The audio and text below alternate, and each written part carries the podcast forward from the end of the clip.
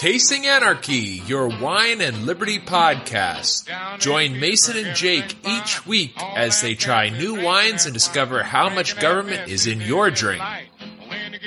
Welcome, welcome to Tasting Anarchy. My name is Mason Joseph, and I'm joined, as always, by Jacob Lindsay. Fantastic. And I think we have a guest today. Hey, that's true. That's right. We do have a guest, and I'm very excited. He uh, found out about us from our promo on Tom Woods. Oh, fantastic! Because we did. Uh, I'll, I'll, go ahead and help. I, not that Tom Woods needs it from us, but uh, I'll help him out again with uh, promoting Bluehost uh, yes. Bluehost, right? Or yes, Blue, Bluehost. Yeah, and um, so that's what that's who hosts uh, the Tasting Anarchy website. So Tom Woods, because we got it through his affiliate link, he gave us a nice shout out, and that introduced us to Ian, who works at a winery up in the Finger Lakes region, which is a region that is actually very difficult to get down here in Texas. So I was very happy that we made that contact, uh, but also one that I do you re- actually it's been almost a year because it was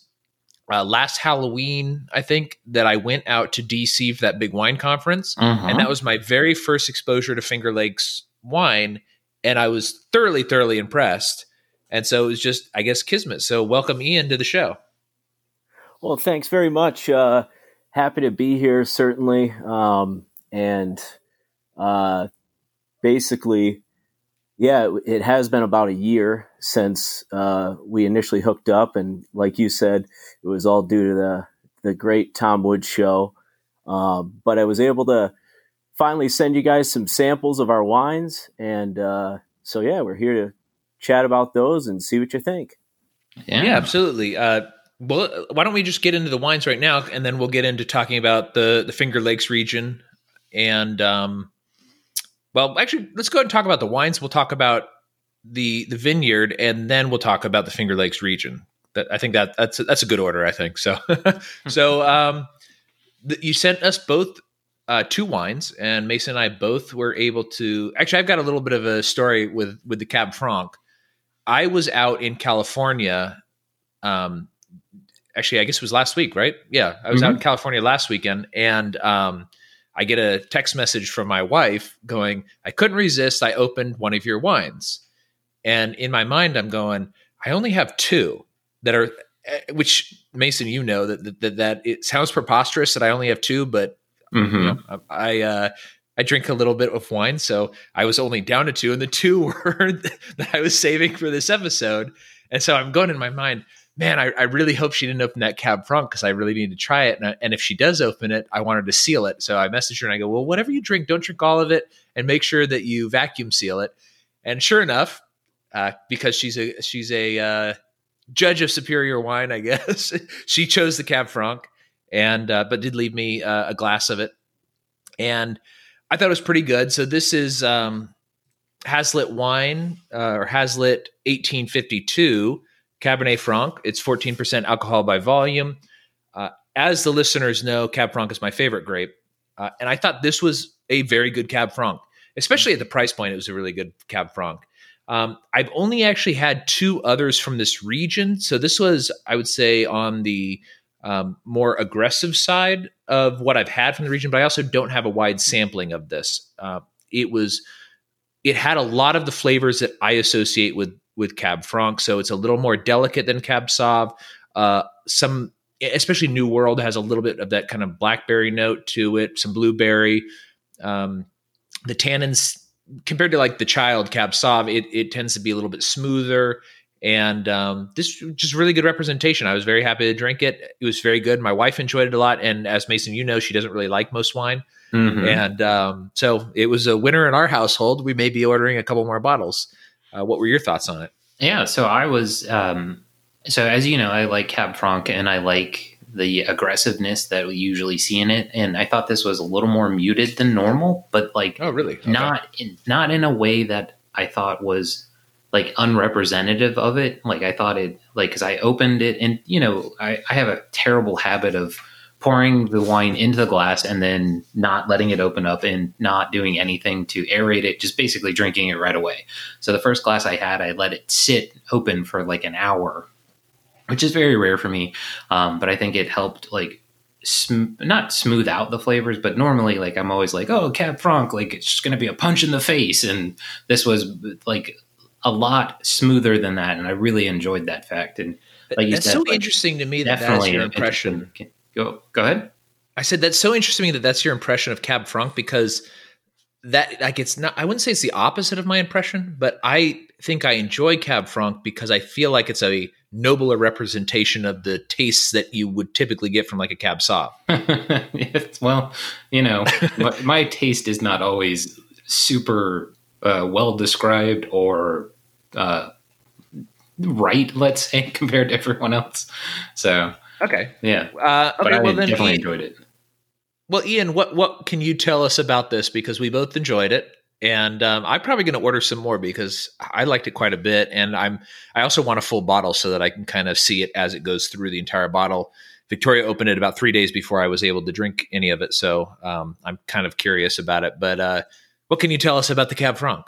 Yeah. So uh, first, thanks for the the kind words. Glad you guys both enjoyed it. Um, Cab Franc is a, a grape that's particularly well suited for the Finger Lakes region. Uh, up here in upstate New York, where the Finger Lakes are located, you get some pretty cold winters, uh, and Cab Franc actually winters better than even some uh, white wine varieties. So, um, which surprises a lot of people. Um, but it does it does develop well, especially in the shorter growing season. And and on average, in the Finger Lakes, you have a shorter growing season. Um, you know, there's obviously exceptions this year. Uh, there's a lot of excitement for uh, even Cabernet Sauvignons, Merlots in the Finger Lakes because we had just a really nice, long, hot, dry summer. So um, the Cab Franc is is going to be outstanding as well but it, like I was saying, it, it does stand up to a cooler climate on average better than uh, some of the other varieties that are commonly used in red wines. What what do you what would the comparison of the climate? maybe this is kind of out of order because I said we were going to talk about the region later, but this reminded me a lot of Loire Cab Franc, but with kind of that new world fruitiness. Um, climate wise, do you do you know uh, like parts of the old world that Finger Lakes kind of compares to? Yeah, uh, I mean, I'll, I'll admit this is a, a weakness when it comes to me, but I know, um, to be honest with you, but as far as other regions are concerned, you do hear, have some comparisons to um, the Loire. Mhm. Um, that that's for sure. Um, you get a lot of comparisons to uh, the um, growing regions in Germany. Uh, okay, and in Austria as well, um, where you know Gruner Veltliner is huge. Um, Do you- that, Oh, that- do you guys do a Gruner? Do you guys do a Gruner Veltliner? I love Gruner Veltliner. Yeah, yeah. Uh, we we actually we started Gruner. I think it's our sixth vintage at this point, um, but it's growing fantastic. Um, in our Really? vineyards, Okay. there's a there's a handful of producers, uh, at least on Seneca Lake, um, that are doing Gruner Veltliner, and there's some producers on the other lakes, but uh, it grows particularly well, and um, there's a lot of a lot of regional excitement, uh, at least regarding Gruner now, and obviously the future as as winemakers figure out how they want to make the wine, and uh, vineyard managers, you know, continue to learn how to grow the grape ever more effectively. Well, this is, I mean, this is already because now that you've said that, I went back to the website to take a closer look, and I do see the Gruner here, which is actually a great price point $13 for anybody the, for the 2018 Gruner Veltliner. People who like a cool climate white, like I do. Uh, also, it looks like you guys got a Riesling too. Yep. Um, Mhm. I like Mason, you like Riesling a lot. I like I Riesling do. too. And they have a sweet Riesling. Mhm. Um, yeah, you know what? I got I got I'm going to have to make another pass on here and, uh, Jacob, and, and get a couple more of these. you're suddenly going to have like you know thirty bottles of wine again. So I I know. Well, I uh, well, I'm totally out right now. This is my last bottle, so um, all those whites that I got for our future stuff are gone. So, but uh, wow. well, I mean, you know, it, it's nice to have a it's nice to have a glass of wine. All the time. So, so I was trying to think of a good reason why, but I don't have a good reason. I just like it. So, Yeah, that's funny. um, but yeah, yeah, I think this was a, this was a, a good cab franc. Uh, for for people who, so I don't think we've actually really gotten that much into Finger Lakes region because it is a little bit hard to get it outside of uh, ordering direct from a winery or from uh, like I, like I, I actually tried to go to our total wine here and look and and although they did have actually some Virginians interestingly enough, but uh, here in Texas there is very very little to uh, from the Finger Lakes, maybe one or two bottles, and um, they weren't what I wanted. Um, but this was this was I think really good, um, and I I would encourage people to go check out. Actually, I don't even think we said what the winery was called. we did, but did we? Hmm Ha- okay, Hazlitt. Okay, and I actually have a note here to ask about this. It's not in the history on your website, but did you ever consider that this is also um, somehow related? You listened to us from Tom Woods, and it's called Hazlitt, and Henry Hazlitt is really important in libertarianism, and so I, I that that was the that was the connection that I made in my mind. I was like, that's actually uh, pretty serendipitous. Uh, but uh, uh, anything else, Mason? You want to talk about this particular wine? Uh, no, no. Um, I, I'm ready to talk about the other one, and I have a, a little bit of a news for you about that one. Okay, go ahead and go into that one because this actually, of the two, even though I I think I enjoyed the Cab Franc more, this one I think is the more interesting for you and me. Yeah, so I I you know got the bottles and I put them away and waited to this weekend. So when we knew Ian was coming on so I would kind of have a fresh memory of them and, and didn't you know it's like oh yeah three weeks ago or however long ago it was like when I got them and then trying to remember from there. So I just did not put together that this one the Hazlitt Sweet Red Cat was a sweet red wine so I got like, you know, super fruity note on the nose, which isn't, which is kind of rare for me. And I took that first sip and I was like, because I don't drink a lot of sweet wine, I was like, wow, this is really sweet. And then kind of put it together. It's like, yeah, it's a sweet red wine, you doofus. like, not like to like demean the bottle, but like looking at the bottle, it's kind of like, this is clearly a sweeter red wine. And, like I really enjoyed this. This was just it was super interesting. Like I, we've got Thanksgiving coming up, and apparently it's available at the Total Wine in Norfolk. So Really? I'm thinking about getting a few bottles because we're doing Thanksgiving at the house and we're like uh, smoking some turkeys or we're smoking a turkey. So I'm thinking about getting this to kind of like, hey, family, try this interesting red wine I've got. Which you know the pairing notes don't have that, but my pairing notes are always bizarre. So like, Well, I, I could I, I could actually see this going pretty with well this with one. turkey. So yeah, Yeah, the uh, the red cat is is really an interesting wine. It is uh, go actually going back before we get too far ahead, since it's since you brought it up. Uh, I do not know if the Hazlitts uh, were related to or are related to uh, Henry Hazlitt in any way, shape, or form. I can only hope, but uh, I, I have yet to ask that question. Um, uh, but fast forward to Red Cat, that is our best selling wine. And uh, you're right, you can find it down in Virginia.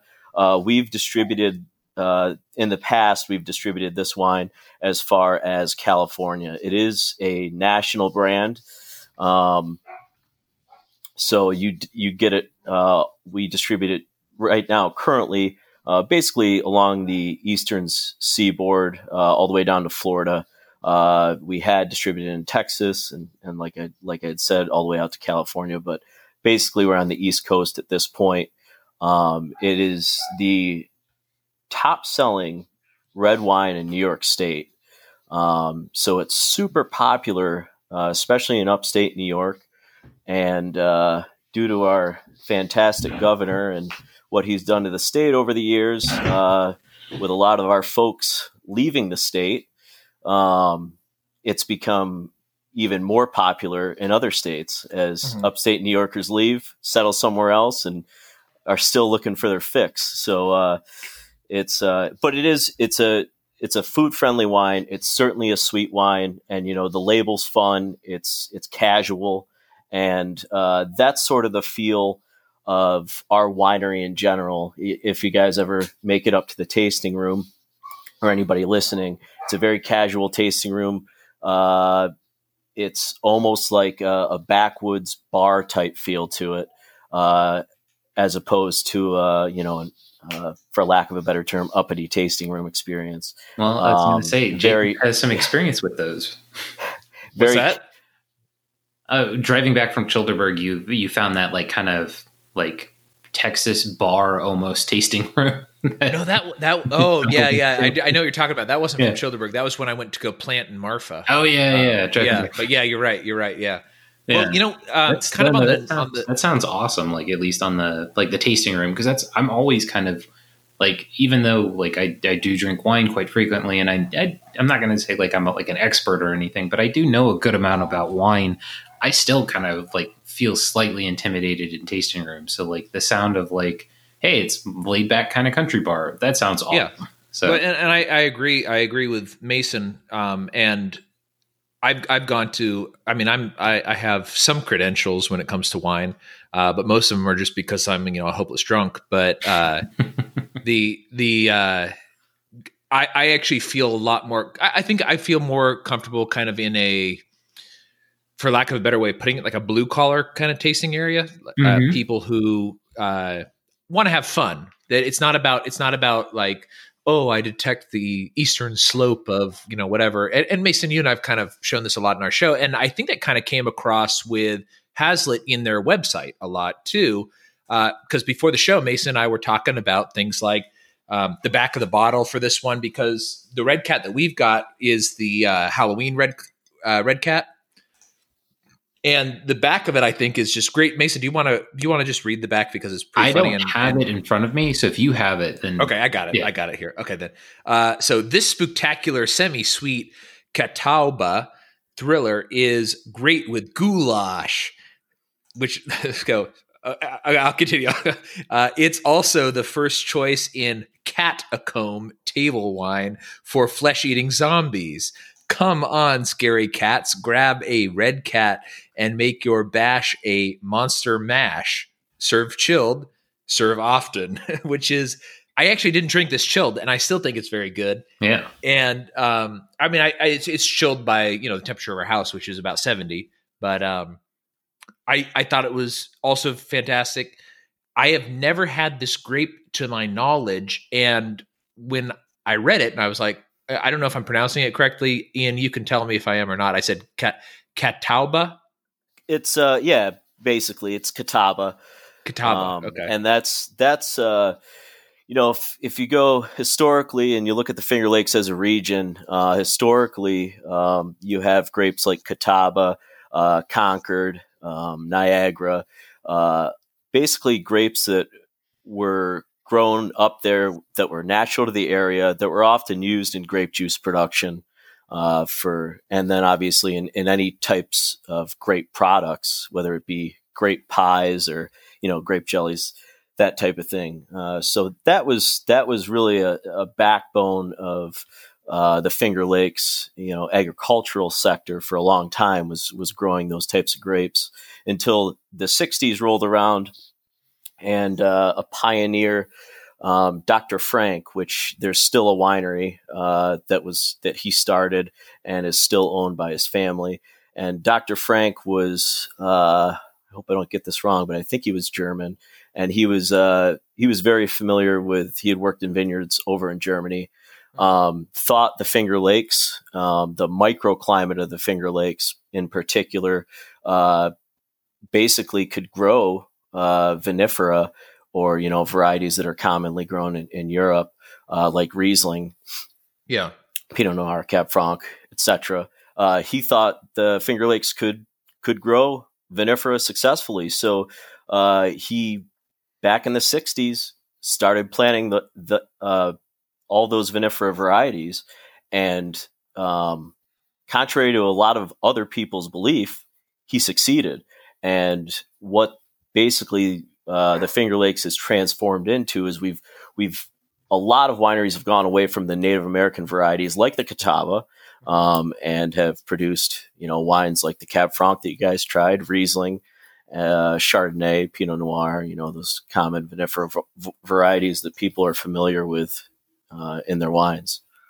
Yeah, and then I think that's really very interesting. Uh, the the American varietals are actually tend to be pretty hard to come by, and I think it might be because they have um, a non traditional, I guess, uh, flavor, and like this catawba, this catawba, catawba, catawba. Mm-hmm. I don't know if catawba. Okay, um, I have never had that before. When I was doing a little bit of research on it, I was like, this is actually pretty interesting and fairly impactful on just American viticulture in general.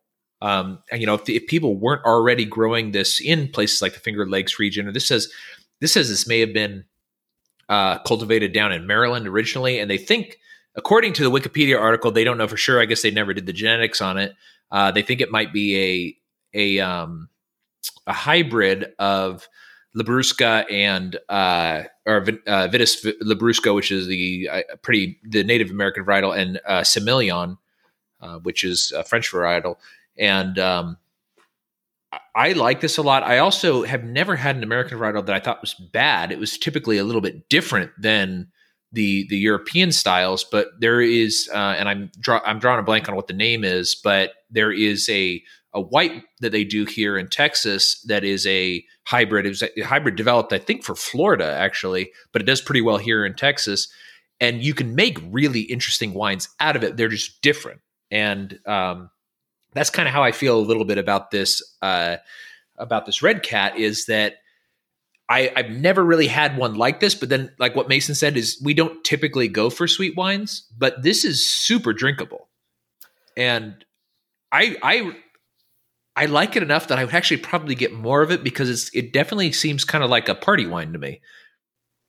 Yeah, I mean, and uh, we've we've certainly sold it that way over the years. Um, you know, it, it, Mason was getting at how he how he likes more of a casual atmosphere, and you know, I sort of touched on this earlier, but uh, you know, we've we've always basically been very welcoming to anybody, whether it's the the people that are looking to sample our Cab Franc or people that are looking to have a good time and you know have a couple glasses of wine and just enjoy themselves. So um, Red Cats, when we started the winery back in 1985, that was one of the first wines, and uh, the Hazlitt boys, Doug and Phil Hazlitt, ran the tasting room. And um, they're still around today, and if if you ever got the pleasure to meet either one of them, uh, you'd realize real quick uh, that they they both love having a good time. So um, it's it's definitely part of the brand that that we're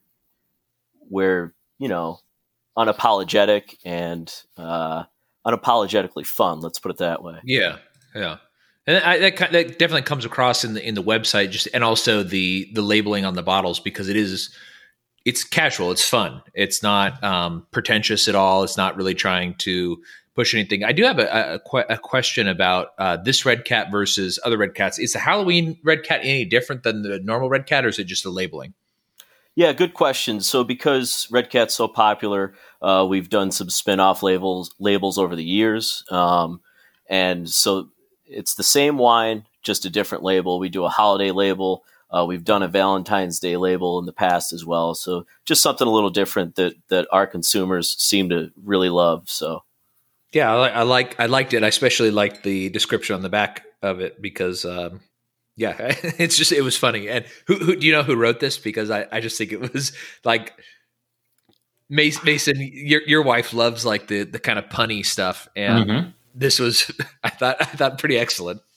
I'm not 100% sure. I have my suspicions, but I'm hoping Henry Hazlitt wrote it. okay. That's pretty good. That's perfect. That's pretty good. Yeah. Uh, uh, yeah. I, th- I think I might be ordering some of this. We've got a, uh, w- well, this is going to be our first ever is, um, we're doing Ukrainian Christmas here, which is uh, January 7th because, uh, my wife's Ukrainian.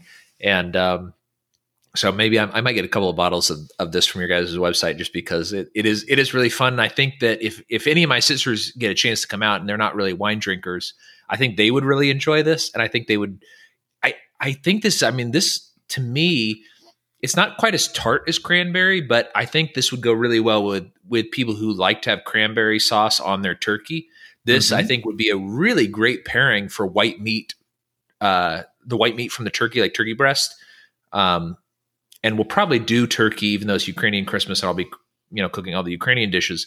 But we'll probably also do a turkey, and I think this would actually this fruitiness to me would go really well with that kind of white poultry meat. Yeah, I totally agree, and and I think you're spot on with the cranberry um, sauce uh, pairing. Um, I've never personally paired it with Thanksgiving dinner, um, but it's got that Red Cat's got that nice acidity, uh, and then you know obviously the fruit flavors uh, yeah. are the backbone of it, but that nice acidity helps it pair well with lots of things, and a lot of casual drinkers and, and folks that aren't familiar uh, with wine, you know, they they really yeah. gravitate towards it because it's it's an easy drinking, uh, very easy drinking wine. Yeah, I think that's that's kind of important to people who are are kind of being, I guess, introduced to wine. Is that it is it is sometimes I wouldn't say off putting because but it but a, a very dry red is a very different drink than what particularly Americans, I think, because we do have we tend to have a sweet palate when it comes to drinks. I mean, Mason, you and I have talked about this a little bit. Like when it comes to beer, a lot of those Belgian fruit beers, when they export them to the United States, they mix them with fruit juice because Americans tend to have a slightly sweeter palate than mm-hmm. Europeans. Mm-hmm. Um, and I think that people who, especially Americans who are used to drinking, you know, my favorite my favorite soft drink, Diet Dr Pepper or something like that, these these very sweet uh, drinks, when they taste a very dry, extremely tannic red wine, uh, like a you know like a like a um, you know like a Bordeaux style uh, left bank, uh, kind of cab sauv heavy type of red wine where it's really dry, a little bit fruity, but more on the minerally side. Uh, that's sometimes a little bit hard to access, but if you're kind of introduced to wine, and and like I said, Mason and I really weren't introduced to these kind of fruity wines at first, but now that I think my palate has changed a lot, I appreciate them a lot more than I think mentally I was appreciating when we first started the show. Mm-hmm. Especially especially when it's a grape I haven't tasted and I'm like, "Oh, this is kind of interesting. It's something different." Um, I think that I I think I maybe I would say even now I think I have a slightly more objective view than I did probably when we first started out. Uh, because I I've tasted so much stuff, and now I kind of go, yeah, I think I can see sort of why people are not as keen on trying like. I, I really, I mean, Cab is the only thing I can think of. Like everybody I know who doesn't like wine, what they're thinking of is a either nauseatingly sweet, something that's like um like a uh um what's that that white sweet wine from France? What's that called, Mason? Um, uh, I'm not. Dang it. I'm not. I can't remember what it's but called. I know what you mean. Yeah, it's yeah, it, where it's like, like, that syrupy kind of sweetness, yeah. or they're thinking of like a, a bone dry cab sauv, and they're just like those tannins are not for me. But this is like a really good kind of. It's a it's a fun drink. It's fruity. It's easy. It's easily accessible. Um, it's not super alcoholic, so you can drink quite a bit of it and uh, it's just yeah i mean it's exactly what you were saying that the Hazlitt kind of brand is is it, it's a fun wine. The label's fun. Everything about it is just kind of a fun wine. Yeah and then you know uh, one of the reasons why i've been with the company for about uh, 11 years now. One of the reasons why i love working there is because we have that fun side and then we do have also that serious side uh, of high quality vinifera wines like the Cab Franc. So mm-hmm. it's it's fun to. I mean, overall, we have about thirty six different products we make. Um, we even make. You were referring to a very super sweet sugar, sugary syrupy wine. We make an ice wine. We make a port and sherry. Right. Yeah, an ice um, wine. That's a, that's a great example of what I was talking about. Ice wines, which I, I didn't. I w- probably would have never liked that when Mason and I first started the show. But in the most recent years, when I kind of when I started doing WSET certifications and kind of started understanding what those wines, what their role is, I guess, is as like a dessert wine is not a wine you drink alone. It's a, a wine that you drink with dessert.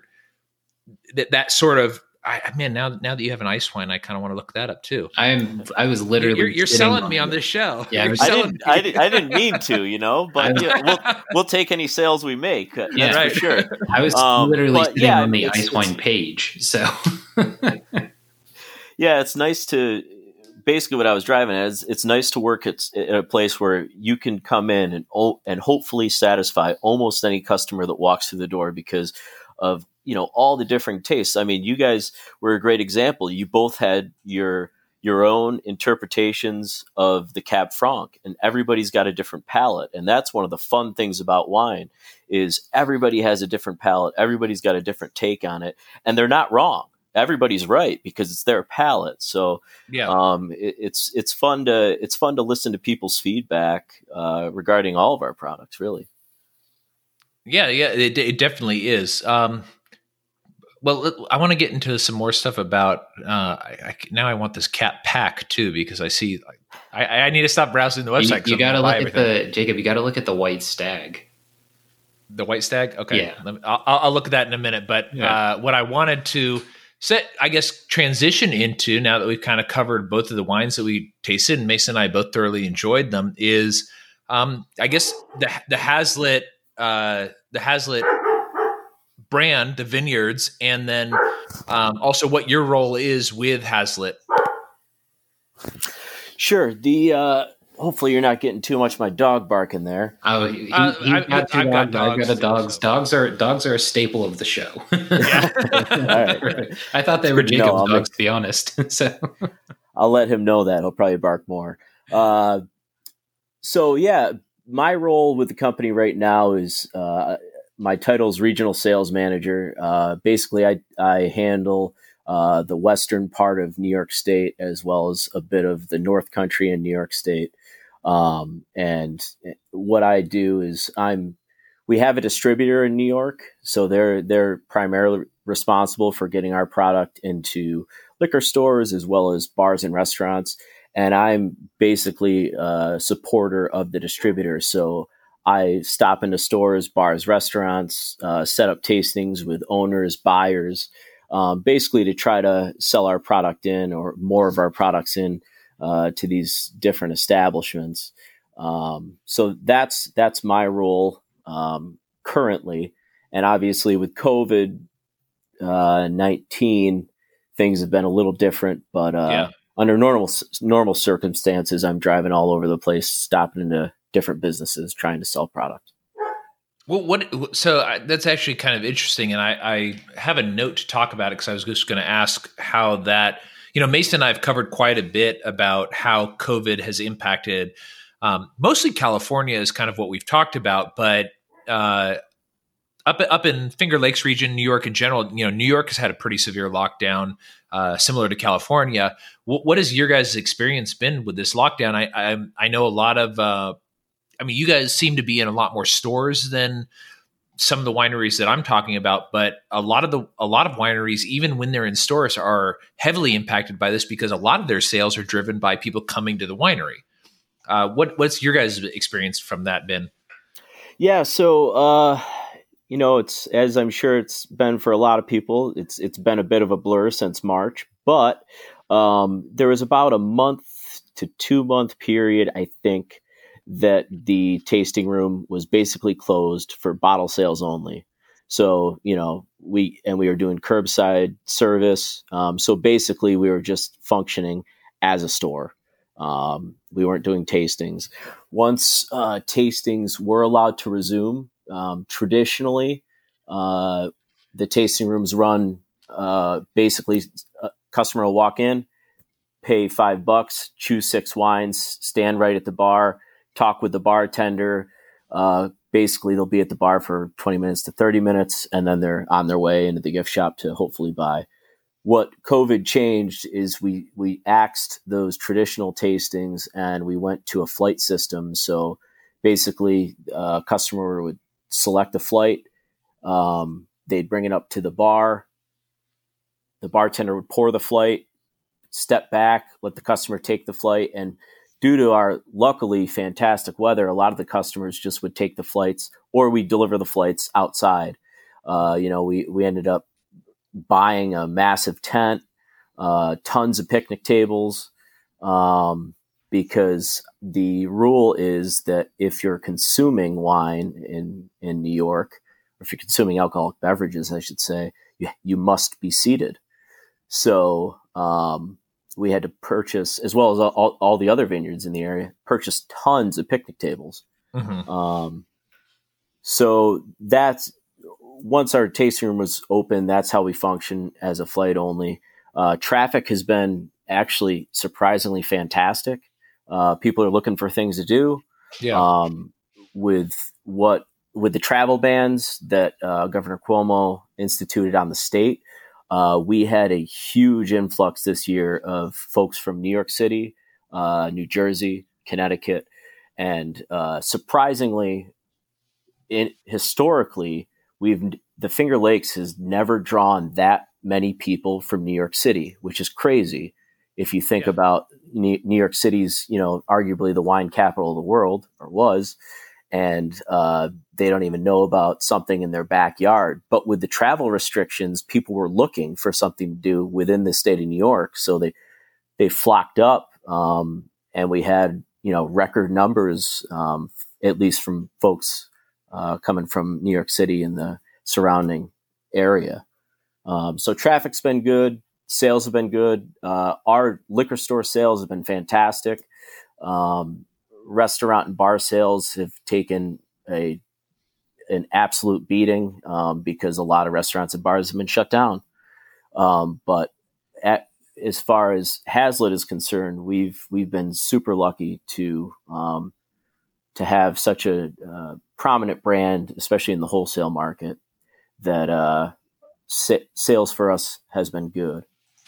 That's good because I, I, know that like a lot of places uh, that we've covered have been struggling pretty greatly, and uh, it's it's kind of nice. And actually, this might I mean maybe it's a blessing in disguise or whatever. Yeah, I, I, it's it's it's interesting that I mean yeah, you're right. New York City. You know, when uh, my wife and I first started dating, she lived in New York City, and that's where I wanted to go all the time. I was like, well, let's go up to upstate New York because I don't really I'm not really a city guy, and um, we never did.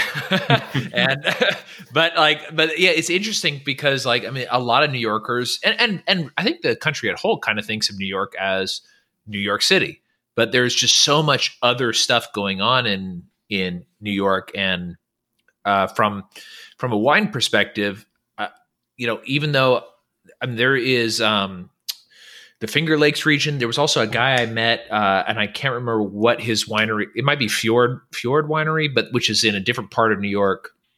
And um, there's just a lot of really interesting things going on in New York for wine. And so, if you're a, a wine person and you're in you know New York City or the greater metroplex area, you know, right here in your backyard, you've got just a couple of hours away. You can go to the Finger Lakes. You can go to um, some. Uh, there's a couple of places I, I, know on Long Island that are doing interesting stuff. Not not really my cup of tea, but they are doing things, and uh, it's not in the city. So, and and I'm kind of you know I believe in markets. I believe in all that sort of stuff, but like I'm also kind of a you know buy local kind of thing too even though like you know local in texas is you know, nine hours away. I go i go to plant grapes and on the east coast that's you know twice the distance from new york to virginia beach. But uh yeah i, I think that's interesting. So maybe maybe that is a blessing in disguise that you'll get a lot more uh, people regionally coming out to the finger lakes region. I think that's really good to hear. Yeah and uh you know we we were huge beneficiaries uh the the Finger Lakes region in general of uh, basically uh, when the governor of Pennsylvania shut down uh, a lot of their state stores because in PA the liquor stores most of them are run by the state. So when right. the governor shut those down, uh, we had flocks of Pennsylvanians, which which is honestly our, our one of our biggest markets anyways is folks from Pennsylvania. Yeah, they, that's that's really close uh, in your part of New York, right? Like, isn't I, am trying to think of it in my mind. Maybe I'll look it up on the map, but Pennsylvania is like right across the border. Yeah, yeah, super okay. close, and and tons, even more Pennsylvanians came up uh, for for their fix. Uh, you know, when the governor shut everything down down there, so uh, we were we were definitely beneficiaries of that. But going back to what you were saying, as far as wine regions, you know, you have the Finger Lakes, and and just in the Finger Lakes alone, there's, uh, I mean, you know, numbers vary with closures and new openings, but in the Finger Lakes alone, there's 150 plus wineries. On Seneca Lake alone, which is where one of our locations is, you got 60 wineries on Seneca Lake. It's wow. and that's that's just wineries, and then you have add to that there's some distilleries, there's some fantastic breweries, mm-hmm. um, and and Seneca Lake alone is just a hub of uh, some people call it Alcohol Alley, but some of the locals call it that. yeah. But uh, you know, aside from the Finger Lakes, you have you know s- some wineries up in uh, the Niagara region. You have yeah. wineries all the way up in the Thousand Islands region, Hudson Valley, and then like you were saying, Long Island, where where they're known for some really nice reds. Uh, as they get a little little better climate, uh, at least a little more consistent climate for for great uh, red wine production down there. Yeah, I know. I, I know, Mason. You and I've talked about this. Like, this is not really anywhere near you guys, but uh, Southern Jersey, from what I understand, has pretty good Bordeaux style wines. I, I, when I went to that big uh, wine event in DC, they had a couple people out from Long Island, and although it wasn't my style of wine, I was actually really impressed with what they could do. I mean, I think that probably though when I came away from that, um, I was most impressed with with the Finger Lakes region and kind of getting into Finger Lakes region uh, I'm not sure that we really covered where that is exactly in New York. It's upstate New York, but it's it it's near uh, Syracuse. Is that right? Yeah. So uh, it's it's well, depending on it's the Finger Lakes region is composed of 11 official Finger Lakes, but there's a lot more lakes than just 11 in, that region. But um, it's anywhere depending on which lake you're going to. Uh, you know, half hour to two hours from the Syracuse area, basically okay. southwest of Syracuse. What was the other? There's another major city there too. Is, is it Buffalo or uh, Rochester? Uh, so basically, Rochester's uh, just northwest of the Finger Lakes, and then Syracuse is just northeast. So you got uh, those uh, major cities when you're talking about upstate New York. Those two major cities uh, okay. basically flanking the Finger Lakes region. Yeah, this is I mean this part of the country I haven't actually been there, but this is one of those things that everybody tells me is like one of the most beautiful parts of America. Uh, it, it's uh, especially for like um, kind of what people in their minds envision about fall is that it's, it's this place where when it, when it turns fall, you get those bajillion colors and stuff on the trees. And, and then when in the Finger Lakes region itself, I'm sure it gets very cold out there, but the lakes sort of had this kind of mitigating effect on like brutal temperatures. So it ends up being um, not so cold that it basically not so cold that it kills your vines. I guess is is the best way to uh, to say it. Is that you get this kind of a heat sink there in the lake where it can kind of absorb some of that summer temperature and release it slowly over the winter, so that you have a little bit more of a a fair winter than you know. One of the things that I always think about I used to be a huge, well, I'm still a huge fan of uh, old time radio from like the 1930s, 40s, 50s. And um, there was this uh, commercial all the time on, I think it was the Bob Hope show or something like that. And uh, for blue coal, because everybody used to heat their house with coal. Maybe they still do up there. Uh, we don't have to worry about heat down here in Texas, but um, they, they would have this commercial for blue coal and they would talk about how cold it is in Buffalo, New York. And uh, that kind of always stuck in my mind. So every time I think of upstate New York, I'm like, oh, it's this freezing temperature. But then I realized that there's this like magnificent wine region up there as well. So there must be this kind of either the Great Lakes are doing it or the Finger Lakes are doing it, where it kind of evens things out and gives you that great that great temperature in winter where your your your vines can kind of hunker down and uh, sort of survive that winter, but then in the summer they get that good diurnal temperature between daytimes and nighttime where you get that great flavor development in the grapes themselves. Is that do you think that's from the the lakes or is that just generally that region? No, it's definitely from the lakes. You're you're spot on, and uh, the lakes just keep everything a little mo- a little bit more temperate. And you know, if you're some of the main roadways that you know run along the lakes you can be up on the main roadway and it'll be in the wintertime it'll be 10 degrees colder up on that roadway if you zoom down to the lake all of a sudden it's 10 degrees warmer. And, you know, not all the vineyards are right next to the lakes, that's for sure. Um, but, but a lot of them, you know, line, line the lakes and take advantage of that um, moderating temperature aspect that those lakes provide. Some of the lakes, like Seneca, Seneca Lake is it's not over. It's about I think it, its widest point almost. Um, I'm going to butcher it, probably a mile, but uh, it's 640 feet deep. Uh, so that really, really holds a lot of heat. In fact, it very rarely, if I think it's only happened once, where it's actually frozen over. Um, oh, wow. So Seneca Lake, especially, is is a great lake for growing grapes. But you still can grow grapes very successfully on the other lakes, even if they do freeze over. Um, so yeah, there's definitely a microclimate uh, that's that the lakes are largely responsible for um, that basically allow us to grow grow fruit and grow it very successfully.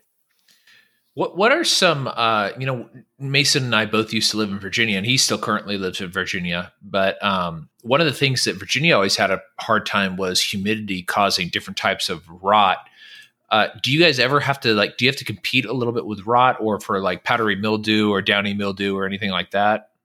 Yeah, that's that's actually uh, one of the biggest problems in the Finger Lakes is is trying to battle uh, the rot, mildew, uh, and and issues coming from too much moisture, and you know a lot of that moisture is coming from you know the Great Lakes. Great Lakes provide a lot of c- cloud cover. Mm-hmm. Um, and a lot of precipitation. So uh, everybody crosses their fingers and prays for a nice, uh, warm, dry fall. So harvest, you know, brings in a bunch of clean fruit. That doesn't always happen. 2018 was a was a great example. It it rained a lot in the fall in 2018, and and fruit was not the cleanest. But uh, you know, like like we do, we made it work. But uh, generally we've we've had, especially recent history, we've had some good uh, warm and dry falls to to give us some good fruit. Interesting. There, there's a this I this is something I've been interested in a while, and I and I have not taken the time to look into it too much. Um, in Europe, there is uh, it's called I think it's called botrytis. Uh, it's a it's a type of rot. They call it noble rot also, and it makes a uh, a sweet wine called uh, Tochai or Tochai or something like that in uh, Eastern Europe, and then they also make. Um, trying to remember what it's called. I think it's a in Germany. It's it's when noble rot gets on the Riesling grape, and they make a particular type of wine on that too. Um, is there anything I, I don't know if you know about this at all. This is just kind of my own rambling in my mind. Is when I when I think of places that are very humid, I know that botrytis is from uh, a fog settling in on during like really close to harvest, and you get this noble rot, and it makes this extremely sweet wine.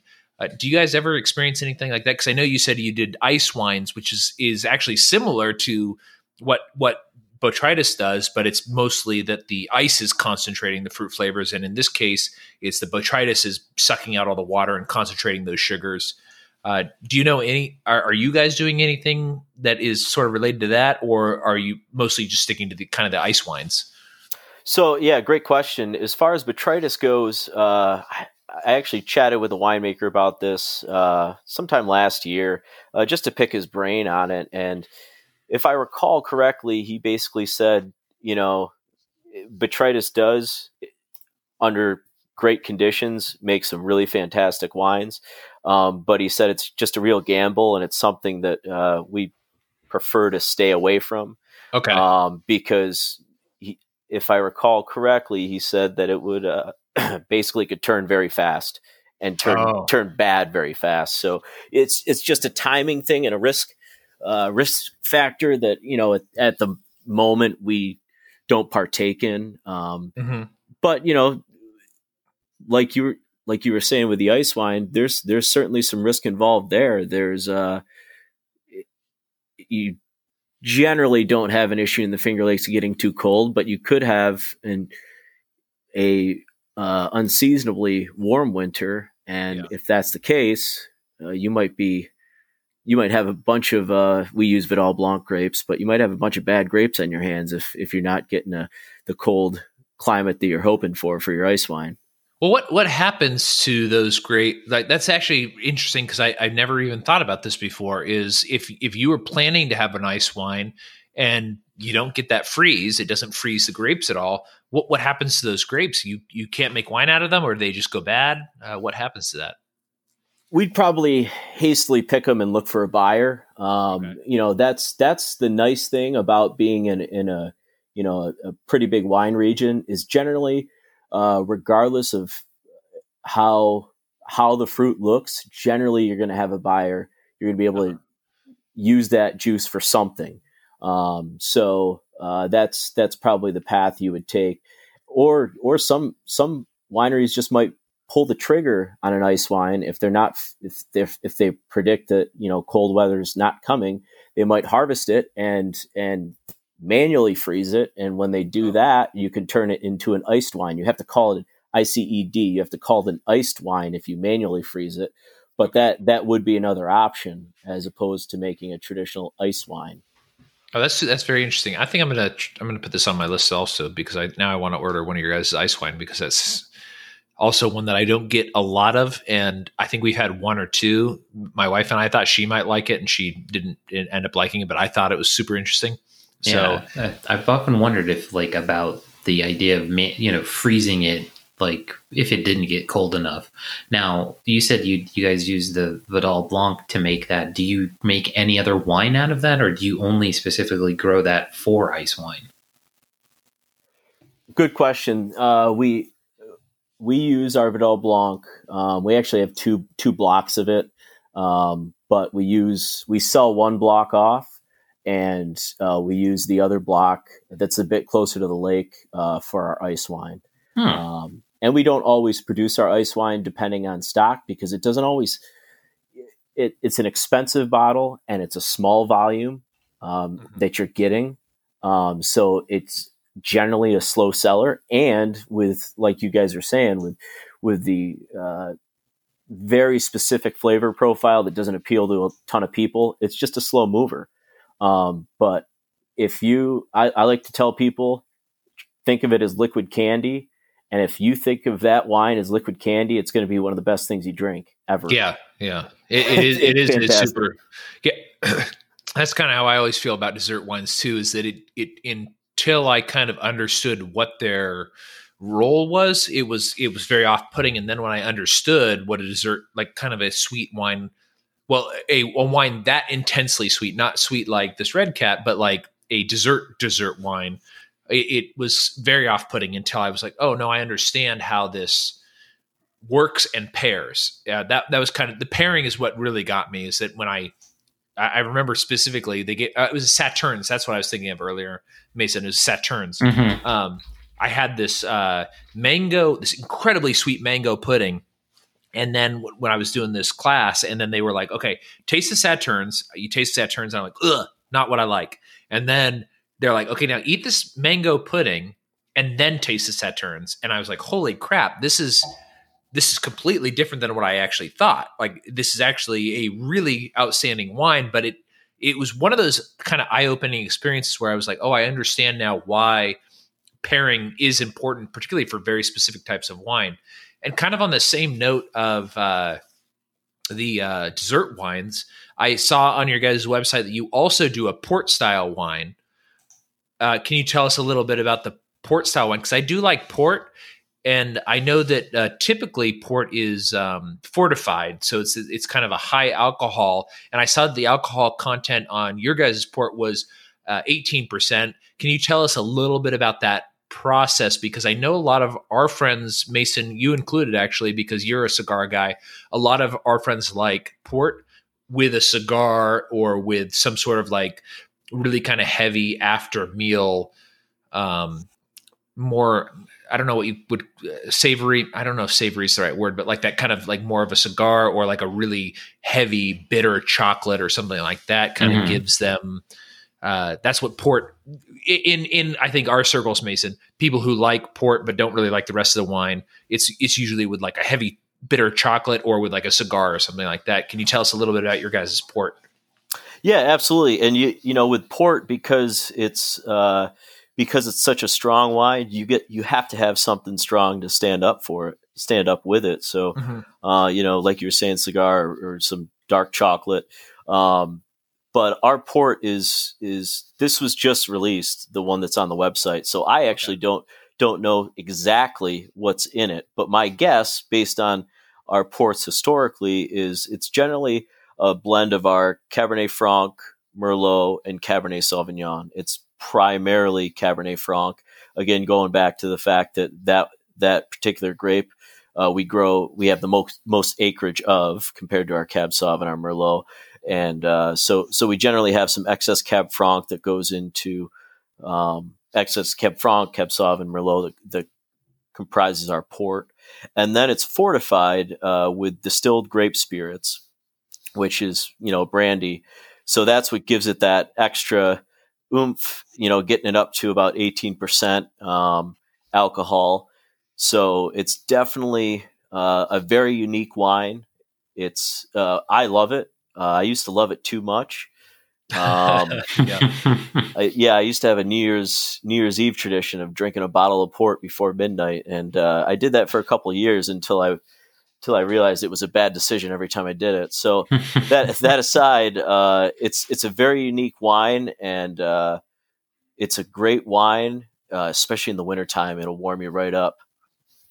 Okay, that sounds pretty good. There's one more that I saw in here that is also kind of in that fortified dessert sort of category, and that was that you also had this sherry. I have actually never had a sherry. Uh, and I see that you guys, it's a Solar Solera, uh, yeah, Solera sherry, um, sort of in the same category as a port. Although I do not have any experience with a, a sherry, but uh, from my understanding, it's kind of along the same lines. You want something very, very strong to go with it because you're talking about, you know, uh, higher than 16% ABV usually with a sherry, uh, and it's fortified. Uh, can you tell us a little bit about that sherry? Yeah, the sherry is something very uh, unique uh, in terms of its history. Um, we purchased uh, back in 2011. We purchased the old Widmer winemaking facility, which was started in 1882, and that's at the southern end of Canandaigua Lake. And we mm-hmm. purchased that back in 2011 primarily to produce our, all of our wines in house. Red Cat got so big that we didn't have the capacity to produce it out of our Seneca Lake facility. Widmer's came up for sale and we purchased it. And during the the tour of the facility, Doug Hazlitt was walking through there and he said, What's in those barrels over there? And uh, inside the barrels was uh, Widmer's famous sherry and uh, it it was made in the Solera method, and that's basically a method of taking multiple vintages uh, in the barrel and fractionally blending them over the years. And what that does is it creates a more consistent product. Uh, it slowly oxidizes, which is why how it gets that golden orangey color. Yeah, and uh, makes well, you know, of course, if you make it right, it makes a beautiful wine, similar to port it's a little sweeter, a little more syrupy than than our port, um, and it's fortified uh, with distilled grape spirits. Again, brandy. Mm-hmm. Um, so, anyways, we purchased the the Widmer wine making facility. We bottle the sherry that was left over. We send it out to competitions, and it just wins awards left and right. And uh, even though you know it was under the Hazlitt name, little inside baseball. It wasn't actually the first batches weren't actually Hazlitt uh, sherry, but regardless, uh, we've been bottling it ever since, and it's been a huge, huge fan favorite. And uh, again, it, it sales spike for the port and the sherry, especially in the wintertime, because it's just something you can sip on, warms you right up, and uh, I I would recommend you know sherry over anything. Sherry and the ice wine go really well over any any type of cinnamon dessert or vanilla Ooh, ice cream, something like that. That sounds pr- that sounds pretty good. Uh, I have one more thing that I want to ask about Mason, but Mason, do you have anything that you want to ask about? Uh, no. So, like, I mean, this is this. Uh, I had a question that really probably doesn't. You may not know the answer to, and this is just something that, like Jacob and I have kind of looked at and thought about and maybe thought down upon in the past. It's when do you decide to cork as opposed to screw cap? And that's just kind of one of those things that like any chance I kind of get to ask those kind of inside baseball questions. And some people know the answer, some people don't. So that's was just the one thing I had thought of beforehand. I was like, huh, maybe he'll know. so yeah, no, that's that's a great question. Uh, that that basically lies in the the winemaking team's hands. So um, we do have two sets of winemakers. We have one winemaker um, that works out of our Seneca Lake facility, uh, and he handles all of our dry wines. And then we have a pair of winemakers that works out of our uh, Naples, New York, at the south end of Canandaigua Lake, that facility. Um, and they handle a lot of the, the sweeter wines. Um, they handle the sherry and our hard ciders as well, as well as production for a bunch of other wineries. So, anyways, they um, a handful of years ago decided to go to the screw cap for various reasons. Uh, it is a superior closure. There's a lot less uh, oxygen exchange in a screw cap. It's a lot more consistent oxygen exchange um, compared to a cork, which can be a good thing or a bad thing depending on what you're looking for. Um, and then there there's a severely reduced risk of cork taint with a screw cap.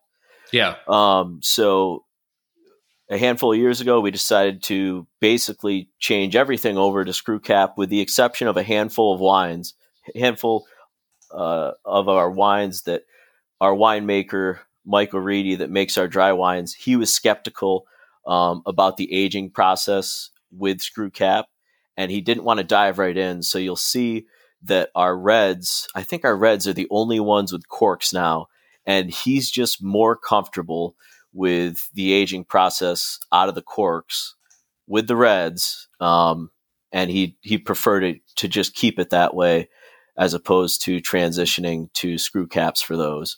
Um, it also because there's a little more oxygen exchange generally with with the corks, you can get the Reds out a little sooner.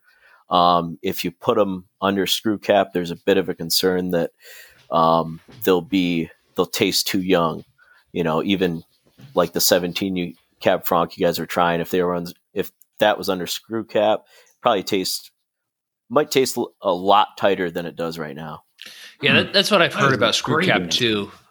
Was Mason you were saying? No, I was just that that was like like perfect. Like the covered kind of like every point and like and kind of it, it makes a lot more sense on kind of looking at things and kind of seeing where and like I don't have the right descriptive word for this, but a lot of people see like look down on screw caps, and I can see yeah. why because like if the wine generally tastes younger, you know, there's a lot of people, especially here, where you know, like in in France, Jacob, as we talk about, like they don't usually like most wine is made to be consumed not like right away, but like you're not aging it yeah. for like half a century going, oh, ha, ha, every wine bottle yeah. must be aged. So people here, it's kind of like, oh no, wine is this special aged thing. And you have this huge delay. And I, I can see where people are like, oh, it's just, too, it's too young. And people don't really know how to tell someone else that. Yeah, well, that's true. I think I, th- I don't. I mean, this is also maybe my own bias. Is when I buy white wine, I do tend to prefer screw cap because white wine is supposed to be drunk more young. Well, uh, uh, not not all white wine, but the white wine that I tend to get, like Sauvignon Blanc, um, it is supposed to be a slightly younger wine, and uh, or if I get like a Beaujolais or something like that, it, it's going to be a. I, I like that fresh taste. I like that young taste on it, but um, Usually, if I'm getting like a a Cab Franc is a good example, or a Cabernet Sauvignon eh, that I want to be slightly aged a little longer, that cork um, does allow a little bit of that oxygen exchange, and I think that makes it a little bit of a. Um, and this may be just a complete, you know, irrational bias or whatever, but I do kind of go like, oh, as as a as a wine connoisseur, I feel like this red wine is a little bit better. But that that could also be totally bogus. You know, I, I don't I don't I I as much as I do think of myself as like a wine person, I don't know enough about it to really tell that much of a difference. And I do enjoy the young wines. Uh, they are different a lot of times. You know, I saved that uh, Cab Sauv. Uh, I drink I drink it one with mate uh, with uh, Nate Classic before he moved out to Illinois, and then I saved that bottle for four or five years until he came and visited me in Dallas, and we had it. And again, it's it's a recollection thing. I don't remember it being that much different, but it was a a, a genuine uh, cork and um, like a regular cork tree cork, not a synthetic. Uh, but then again, Mason, you and I have run into this too. Is that I, I also enjoy the synthetic cork. I think it's just easier to take out, and, mm-hmm. and I'm lazy, so so, so that, that kind of it goes into a lot of that stuff too. I much prefer the uh, synthetic. Yeah, the synthetic cork or the screw cap, I just think are easier. Mm-hmm. Uh, but also flavor wise, I, I, could also see that there's a difference. But you and I have covered so many stories about cork taint that it just makes me really nervous, even though people have been using cork for you know hundreds of years, and uh, I've never, as far as I am aware, run into cork taint. Uh, but I feel more comfortable with screw cap or synthetic, and that may just be our inexperience. I'm not sure. Yeah. Uh, I do have one more one more thing I wanted to ask about, and that is uh, Pink Cat. Sure. Uh, I see Pink Cat on here. Pink Cat to me is appealing. It's it's a very very hot summer here in Texas. Uh, kind of those like rosé wines or the sweeter light colored wines uh, go really well in like a spritzer or something that you can drink by the pool. Um, Pink Cat to me looks like it may fit in really well with our uh, Killdozer party that we have at our house where we all kind of hang out by the pool, have some barbecue and stuff like that. But it's also usually about 105 degrees. So uh, I, I want a refreshing wine. What can you tell us about Pink Cat in like a spritzer or like a nice chilled wine? Yeah, it's uh, we always recommend serving Pink Cat chilled. Uh, it's very similar to Red Cat. So Red Cat's eighty percent Catawba and twenty percent uh, a red hybrid grape blend, whereas Pink Cat is hundred percent Catawba. It's a mm-hmm. little uh, lower in sugar than the Red Cat, a uh, little higher in acidity.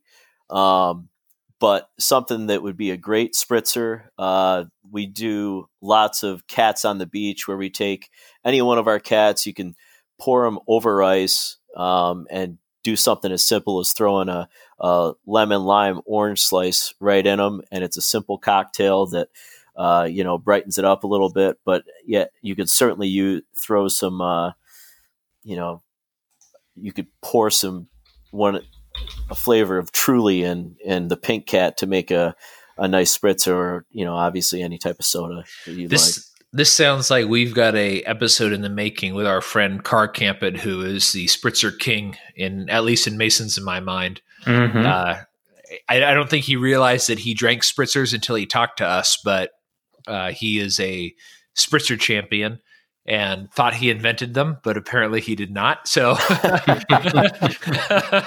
and uh, so we may we may have to get a, uh, pink cat out here to Texas and let him uh, be introduced to that. Uh, I guess for for the closing topic, I, I, would like you to give a little bit of information, if you could, about uh, Hazlitt. Um, is it Hazlitt Vineyards? I guess it would be Hazlitt Vineyards because the website is Hazlitt 1852.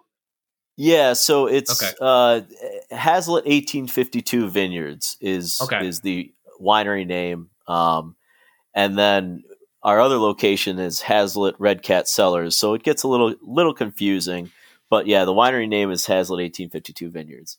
Okay, uh, you want to give us a little bit of information about that as we close out, and also I'm going to put you on the spot here because um, I've already got a full cart and I'm probably going to order a bunch of this stuff for Mason and me for Christmas. so, uh, would you like to come on again maybe in early January and talk about some of the other things that I'm going to, that I'm about to buy? Yeah, absolutely. Okay. Anything right. for a sale. yeah, yeah. That's that's, that's the, the, libertarian spirit. that's right. That's right. mindset. Yeah. Uh, yeah. Yeah. Go ahead. No, no. I was going to say, I go ahead and go ahead and tell us because uh, I, you're going to come on again in January, and uh, I'm gonna. I, I, got a couple of these things I want to order and try out with some people. So um, go ahead and tell us about the about the the vineyard and uh, the Hazlitt brand, and and uh, and then we'll kind of wrap up there, and then I'll we'll talk to you again in January. Sounds good. Yeah. So. Uh, Hazlitt 1852 Vineyards. We started the winery uh, back in 1985, um, and and how that came about is uh, Jerry Hazlitt and his wife Elaine Hazlitt uh, were fruit producers for a long time in the Finger Lakes region. They were grape growers, uh, and some the grape market largely changed uh, in the early '80s, and changed for the worse, at least in the Finger Lakes. Um, a lot of producers like Welch's um, started sourcing their fruit from other areas of the country. Uh, the grape market sort of f- fell through the floor in the Finger Lakes. So uh, producers started to look for uh, other things to use their grapes for. Um, incidentally, around that time, the uh, New York Farm Winery Act was passed, and uh, it basically deregulated the sector. Now they paint it as as an act that uh, they paint it sort of in the opposite light. Uh, but what the Farm Winery Act did was largely deregulate the sector and allow f- uh, wineries to pop up and sell uh, directly to their consumers.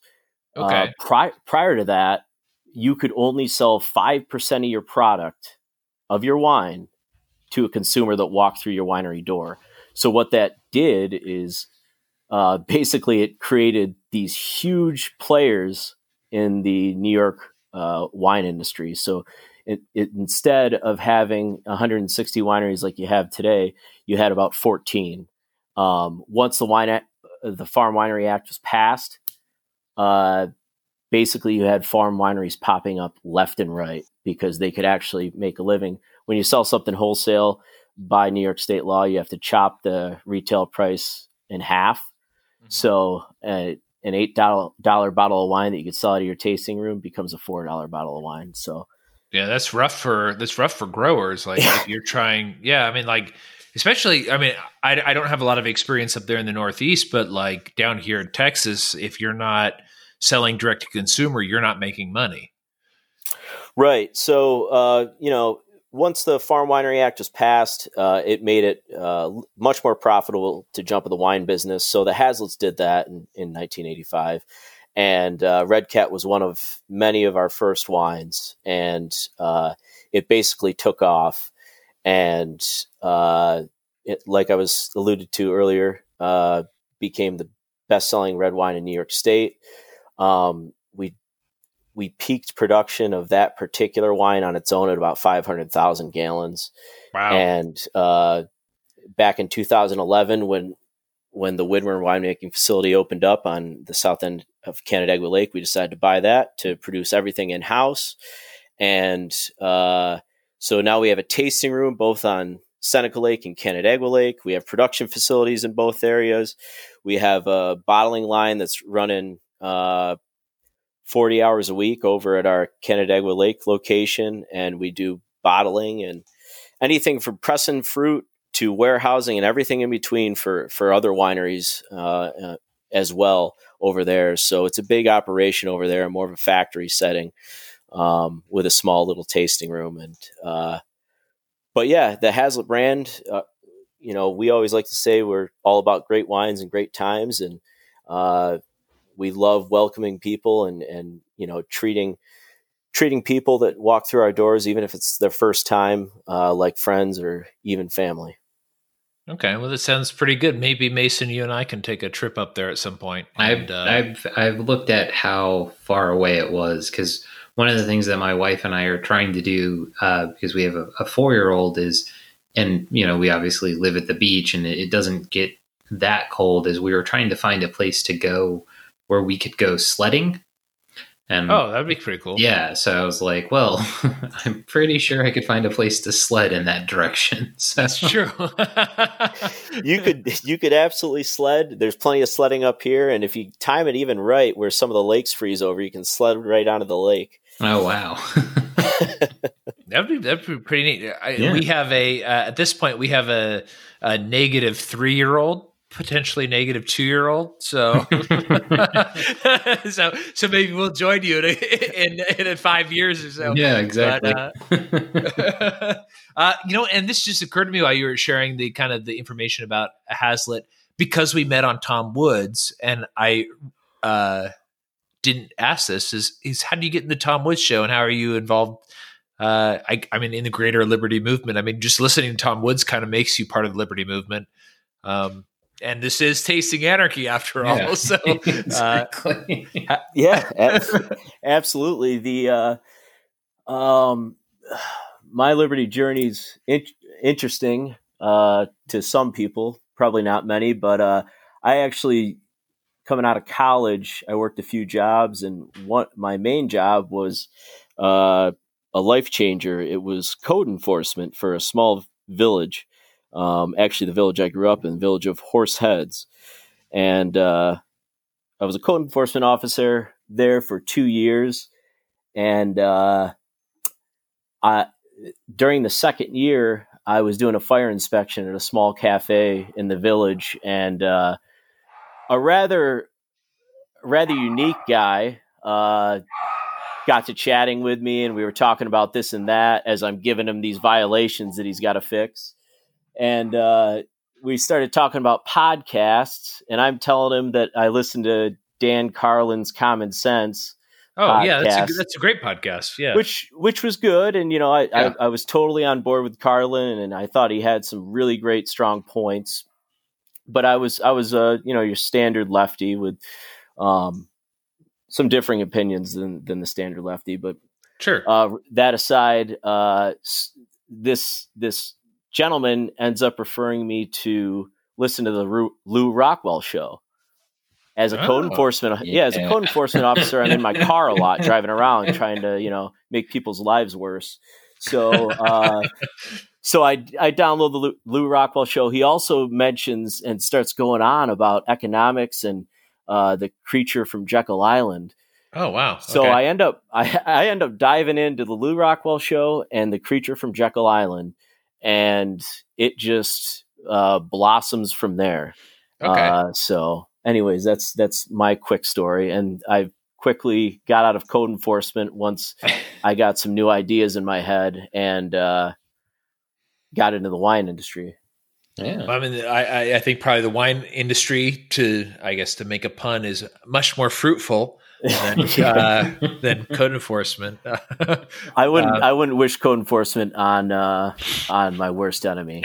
well, you know, Mason and I, Mason, I don't know how how much you you've been involved in this in payroll, but like when Mason and I both worked in payroll, he currently I think I mean you still work in payroll, I guess. Um, I work in something equally scammy, I guess, but uh, very very similar.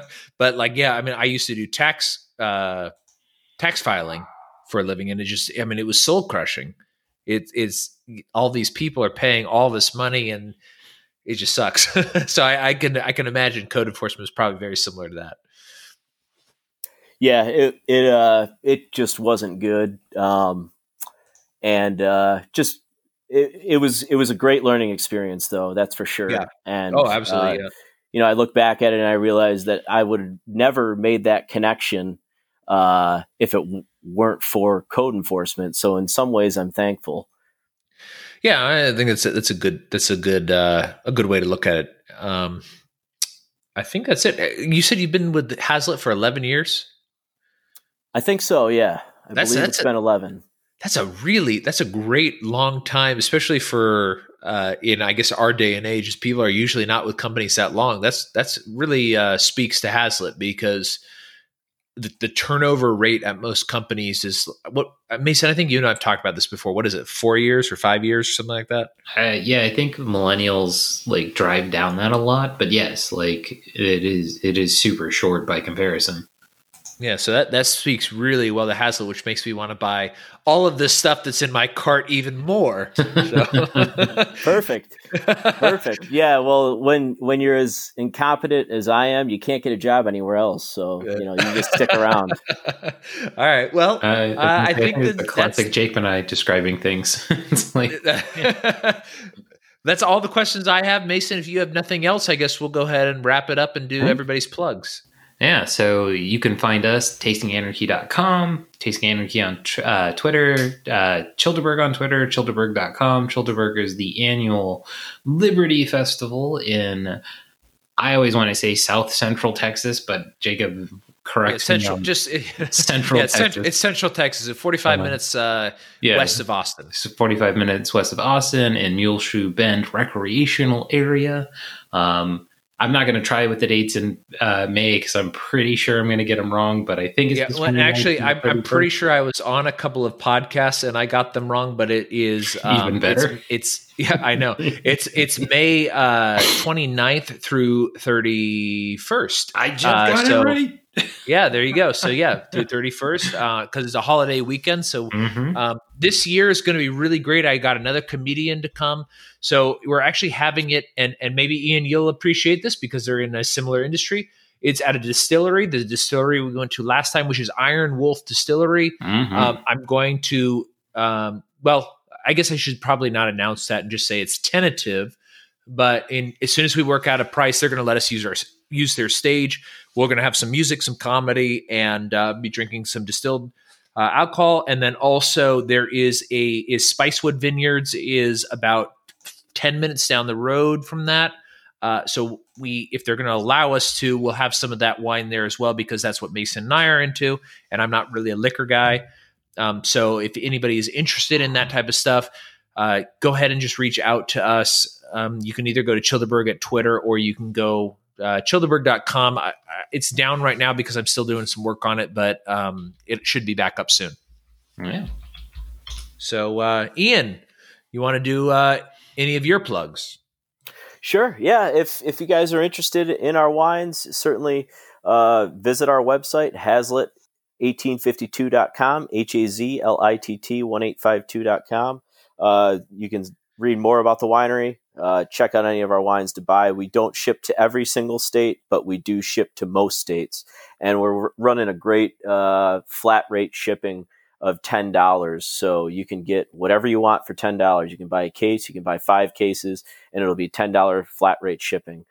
Um, and if you guys, if anybody's ever up in the Finger Lakes, uh, swing into Hazlitt Vineyards, ask for me. If they don't throw you out immediately, I'll give you a tour of the of the winery and uh, you know run you through a tasting. Fantastic. That sounds, that sounds absolutely fantastic. I also just noticed that there's a Sauvignon Blanc on here, so there's another thing to be. I wasn't going to point my, that out uh, to you. yeah, that's that's my favorite white varietal. so there's there's a new thing being added. So highly recommended by both Mason and me. And uh, I think until next time, everybody, stay free. Stay free. Stay free.